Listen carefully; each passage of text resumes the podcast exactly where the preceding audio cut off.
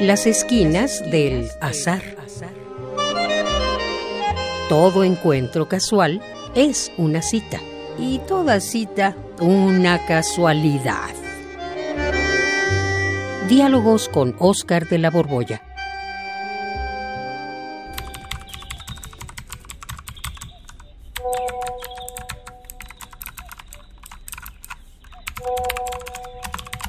Mi querido Juan, ¿cómo estás? Eh, desconcertado, no, no, no, no, no sé cómo estoy. Ahora no puedo contestar esas preguntas en este estado de incertidumbre. Uh, qué la Alargando y alargando, ya no sé uno si estoy bien, estoy mal, qué día es hoy, no sé cómo Pues, estoy. Mira, como ya estaba acostumbrado a encontrarme contigo con cierta regularidad gracias al azar. En las esquinas azar, del azar nos encontrábamos en cualquier parte. Pues no me quedó más remedio por la nostalgia que armar esta cabinita de Zoom Ah, para- está muy bien. para que podamos platicar. Y además extrañaba tu, tu face. Ah, No me refiero al Facebook, sino a, Ah. a tu semblante, pues, a, a esas, a esos surcos marcados que te ha dejado la, la actuación, porque no son líneas de expresión, son hachazos de expresión los que traes en el rostro, caramba. Sí, yo traigo hachazos, efectivamente. No, pues te, te buscaba para que platicáramos un poco del COVID, cómo te ha tratado esto. Ah, este, pues bien, yo no me puedo quejar porque conservo mi trabajo, trabajo desde casa mucho menos, mucho menos que antes. Estoy bien de salud, muy mal de dinero. Este, llevo 10 meses sin facturar, digo, declarando en ceros en, mi, en mi facturación. Qué va- Pero, Pues así andamos muchos, man. Sí, Somos de los privilegiados que tenemos un salario fijo que no se ha este, trastocado por culpa de esto, pero qué impacto más tremendo ha tenido, no solamente pensando en los que sí de plano son 50 mil muertos, que es una cosa gravísima, brutal. sino eh, muchos más empleos perdidos y, y sobre todo esta, este equilibrio que la economía nacional mantenía, pues de muchas personas que vivían de- del flujo de la gente en las calles. Ahí, si te acuerdas, o había, ya empiezan como a reaparecer, pero todavía no se les nota así con esa presencia que tenían antes, pues esos supermercados que se instalaban en cada una de las esquinas donde vendían de todo. Sí. Ahora los, los veo, pero están a cuentagotas. Eh, son miles y miles de personas que, que vivían así en la informalidad total y otras que vivían en la formalidad, pero pues cerrados los cines, cerrados los restaurantes, cerrado las tintorerías, pues son fuentes de trabajo que me imagino se habrán perdido. Entonces, la, la crisis tiene dos caras.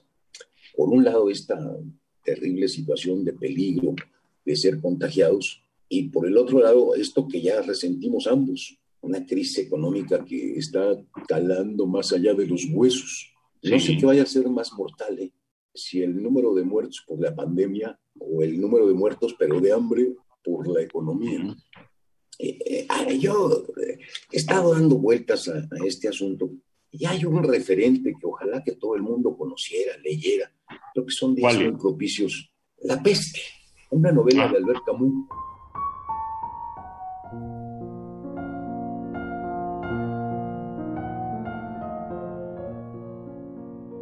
¿Y te Ah. acuerdas que la leímos en la prepa? En la prepa, sí, hace más de 50 años. Bueno, pues había un par de obras de Albert Camus, este pensador, filósofo maravilloso. El, el estado de sitio, que era una obrita de teatro, y, y La peste. Y. La peste me, me llama la atención y tenía ganas de comentarla contigo porque pone la epidemia en el tiempo contemporáneo al propio Camus, en la ciudad de Orán, ahí en Argel. Y Ujú. El extranjero pues- de Camille creo que también es en Argel, ¿verdad? sí, sí, sí, el El extranjero está extranjero también está localizado en Argel. con Mersol, el personaje. Me acuerdo que era ese personaje, no sabes la, la- el impacto que me causó cuando leí esa novela. Y esta otra insiste en, en el asunto que es básico en, en Albert Camus, el- la cuestión del absurdo. Porque acá el absurdo por lo menos se vuelve algo tangible justamente en la epidemia. Imagínate, están todos en una ciudad, esto no les va a sonar a nadie nuevo porque lo estamos viviendo, están todos viviendo una vida común y corriente y de pronto un factor demuestra la enorme fragilidad de la vida. Un factor totalmente absurdo, impensado, venido de no se sabe dónde, pero de pronto está allá, se multiplica y afecta la vida de todos los demás.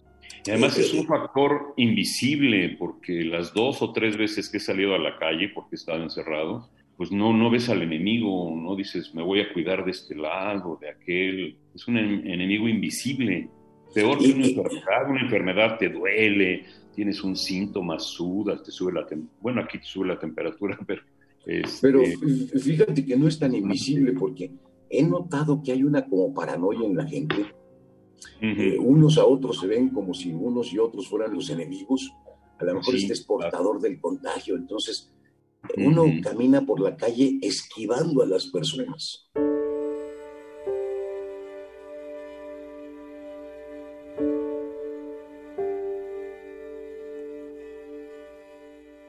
Pues esta fragilidad, qué terrible cuestión, porque nos revela de veras el, fondo absurdo de la vida, que estamos aquí nomás porque sí y a lo mejor nos vamos nomás porque sí. Y, este está, estar en un presente instantáneo, Camus le saca un filo bueno porque habla de la solidaridad humana. en cuestiones como esta, no sé si te acuerdas, son un par de médicos los, los personajes principales, y, hablan del, del, auxilio que brindan a los demás, de, de, cómo han visto muestras de apoyo de toda la gente, y, cosa que no sucede en México lamentablemente. La conclusión de Camus es algo así como que en el hombre hay más cosas dignas de, admiración que de desprecio. Y, aquí no estoy muy seguro si, si, no serían más dignas de desprecio. Así por mencionarte una que a mí me dejó muy, perturbado fue esta entrada masiva y reaccional a un almacén, a un súper, en donde había unos descuentos y, la gente entró tropezándose, pisándose unos a otros con tal de llevarse una oferta, tres bolsas de papitas y pagando solamente dos. Y, y, lo vimos todos en el Internet. Fue un momento verdaderamente tristísimo. Y, luego también estas muestras despreciables, pero despreciables en serio, de la forma como bajan a, las enfermeras o a los médicos de las, del transporte público. Sí, eso es muy lamentable. Es terrible. Pues mira, te quería comentar esto y también decir que ojalá que esto sirva para que se revalore la cultura, porque cuando termine esta desgracia, seguramente se, levanta, se levantarán censos de, muertos y, y, de crisis económica, y los que más perjudicados van a salir son esos pueblos cuyo nivel de educación y de cultura son bajos. Y ya lo estamos viendo. Eso es evidente. Sí, hay, hay una relación directa entre la cultura y la fuerza con la que pega la epidemia. En, nuestro caso, estamos viendo que aunque no tenemos contagios tantos como en Estados Unidos, el número de muertos por cada 100.000 habitantes es altísimo, por culpa de unas cuestiones de hábitos alimenticios que tienen que ver directamente con la cultura. Así es que este factor que siempre ha sido el que se recorta cuando hay crisis económica, ojalá que ahora viendo lo importante que es la cultura, tuviéramos una conducta como en muchos países europeos, que cuando hay crisis económica, en lugar de recortar la cultura, se le inyectan recursos. Sí, aquí es al revés. ojalá que esto pase. Eh, nosotros nos hemos encontrado, pues gracias a, a que también toda cita es azarosa. Una casualidad. Sí, aunque nos pongamos de acuerdo de que nos vamos a ver y lleguemos puntualmente, eh, llegamos de mera casualidad. ¿eh? Yo estoy hoy saliendo de un resfrío que me agarró la semana pasada, con lo cual ya sé que no es COVID, pero no sabes el nivel de paranoia que me despertó. Claro. El estornudo, ¿eh? Claro, ya me dio, ya me dio. Ya me dio, yo estaba ya a punto de, empezar a gritar por el 911, oigan, vengan por mí, estoy... No, mm. era una mugre gripa. Sí. Pero, pero qué susto, ¿Sabes qué pasa?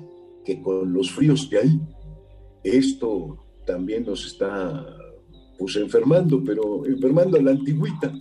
Bueno, como no fue COVID, fue que te pude llamar, mi querido Juan. Qué gusto, qué gusto vernos por aquí. Pues hay que vernos más seguido, aunque sea por aquí. Órale, pues hagamos una cita formal y ya platicamos de cosas más eh, decentes. Sí. Porque eso de hablar de la condición humana de los compatriotas siempre es un tema deprimente siempre es deprimente que en las inundaciones, en los sismos y en el COVID, los más frágiles siempre son los que más la sufren. Sí, y ojalá que resurja ese espíritu nacional de solidaridad, para que le hagamos honor a la frase de Albert Camus. En los hombres hay más cosas dignas de admiración que de desprecio. Eso. Oye, pues te mando un abrazote, mi querido Juan desinfectado el abrazo, por supuesto, y a la distancia, y meramente virtual. Pero me dio gusto ver la gente, caramba. Eso, pero la gente solo nos va a escuchar, afortunadamente. Bueno, sí, ahí salen, salen ganando, ¿eh? Sí. Aunque no, no, te has referido a mi peinado que está bien relamido, caramba. ¿Ah, sí? Vete, veme con cuidado. ¿Qué traes colgando ahí? Pues una especie de rastra que hace varios días que no me baño. Bueno, ya, me voy. Te mando un bueno, abrazos. Nos vemos, sácate a bañar. Radio UNAM, en colaboración con la Facultad de Estudios Superiores Acatlán, presentó Las esquinas del azar. Todo encuentro casual es una cita y toda cita una casualidad. Voces Oscar de la Borbolla y Juan Stack. Operación Francisco Mejía. Producción Rodrigo Aguilar. Radio UNAM. Experiencia sonora.